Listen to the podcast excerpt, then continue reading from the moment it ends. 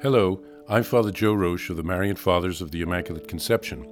Thank you for joining us as we continue with our year-long journey reading the diary of Saint Maria Faustina Kowalska from beginning to end. Today we take up from where we left off, beginning with diary entry number six eleven. O my Jesus, I implore you, by the goodness of your most sweet heart, let your anger diminish and show us your mercy. May your wounds be our shield against your Father's justice. I have come to know you, O God, as the source of mercy that vivifies and nourishes every soul. O how great is the mercy of the Lord! It surpasses all his other qualities. Mercy is the greatest attribute of God. Everything that surrounds me speaks to me of this. Mercy is the life of souls. His compassion is inexhaustible. O Lord, look on us and deal with us according to your countless mercies, according to your great mercy. One time, I was in doubt as to whether what had happened to me had seriously offended the Lord Jesus or not. As I could not solve this doubt, I made up my mind not to go to communion before first going to confession, although I immediately made an act of contrition, as it is my habit to ask for forgiveness after the slightest transgression. During those days, when I did not receive Holy Communion, I did not feel the presence of God. This caused me unspeakable pain, but I took it as a punishment for sin. However, at the time of Holy Confession, I was reproached for not going to Holy Communion, because what had happened to me was not an obstacle to receiving Holy Communion. After confession, I received Holy Communion, and I saw the Lord Jesus, who said to me, "Know, my daughter, that you caused me more sorrow by not uniting yourself with me in Holy Communion than you did by that small transgression." One day, I saw a small chapel in which six sisters were receiving Holy Communion from our confessor, Father Sopoćko, who was wearing a surplice and a stole. There was no decorations and no kneelers in the chapel. After Holy Communion, I saw the Lord Jesus, as he is represented in the image. Jesus was walking away, and I called to him, "How can you pass me by and not say anything to me, Lord? Without you, I shall do nothing. You must stay with me and bless me, and this community, and my country as well." Jesus made the sign of the cross and said, "Do not fear anything. I am always with you." On the last two days before Lent, we had an hour of propitiatory adoration with the girls. During both hours, I saw the Lord Jesus as he was after the scourging. My soul felt such great pain that it seemed to me that I was experiencing all those torments in my own body and in my own soul. Saint Faustina here offers a prayer begging God for his mercy.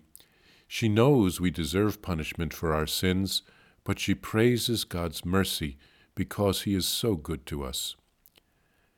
Faustina mentions not receiving Holy Communion out of her fear that she had offended the Lord because of a transgression. Jesus tells her that he is more hurt by her skipping Holy Communion because the transgressions she commits are small. We cannot receive Holy Communion before going to confession when we have committed a mortal sin. This involves serious matter. We have to know that it is wrong, and we have to decide to do it anyway. Venial sins can be forgiven through confession, through an act of contrition, or the penitential rite at Mass. It is a good practice to get to confession regularly, perhaps monthly, so that we can receive graces to help us to stay on the right track. Saint Faustina had a vision of the new community. Father Sopoćko apparently also wrote about this vision. Jesus seemed to be ignoring Saint Faustina in the vision. Perhaps it is because the vision would have come to pass after her death, so she wouldn't be present in that convent in a physical way. He reassures her not to be afraid, that he is always with her. Saint Faustina writes about making an hour of adoration with the wards to make reparation for sins. They also took care of girls in their house in Vilnius, and sometimes the girls would join them, the sisters, for that type of adoration, to make reparation for their own sins and those of others. Saint Faustina, as a victim soul, really participates in Christ's suffering.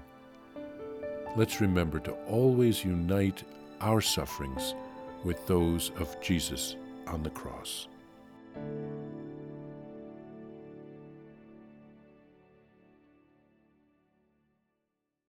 Please follow or subscribe to this podcast to receive the latest episodes and updates.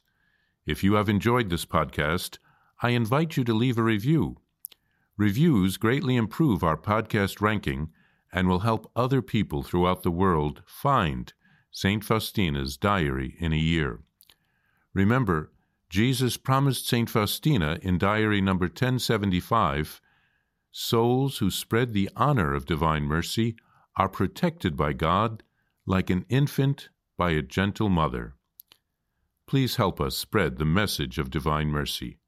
Thank you, and God bless you.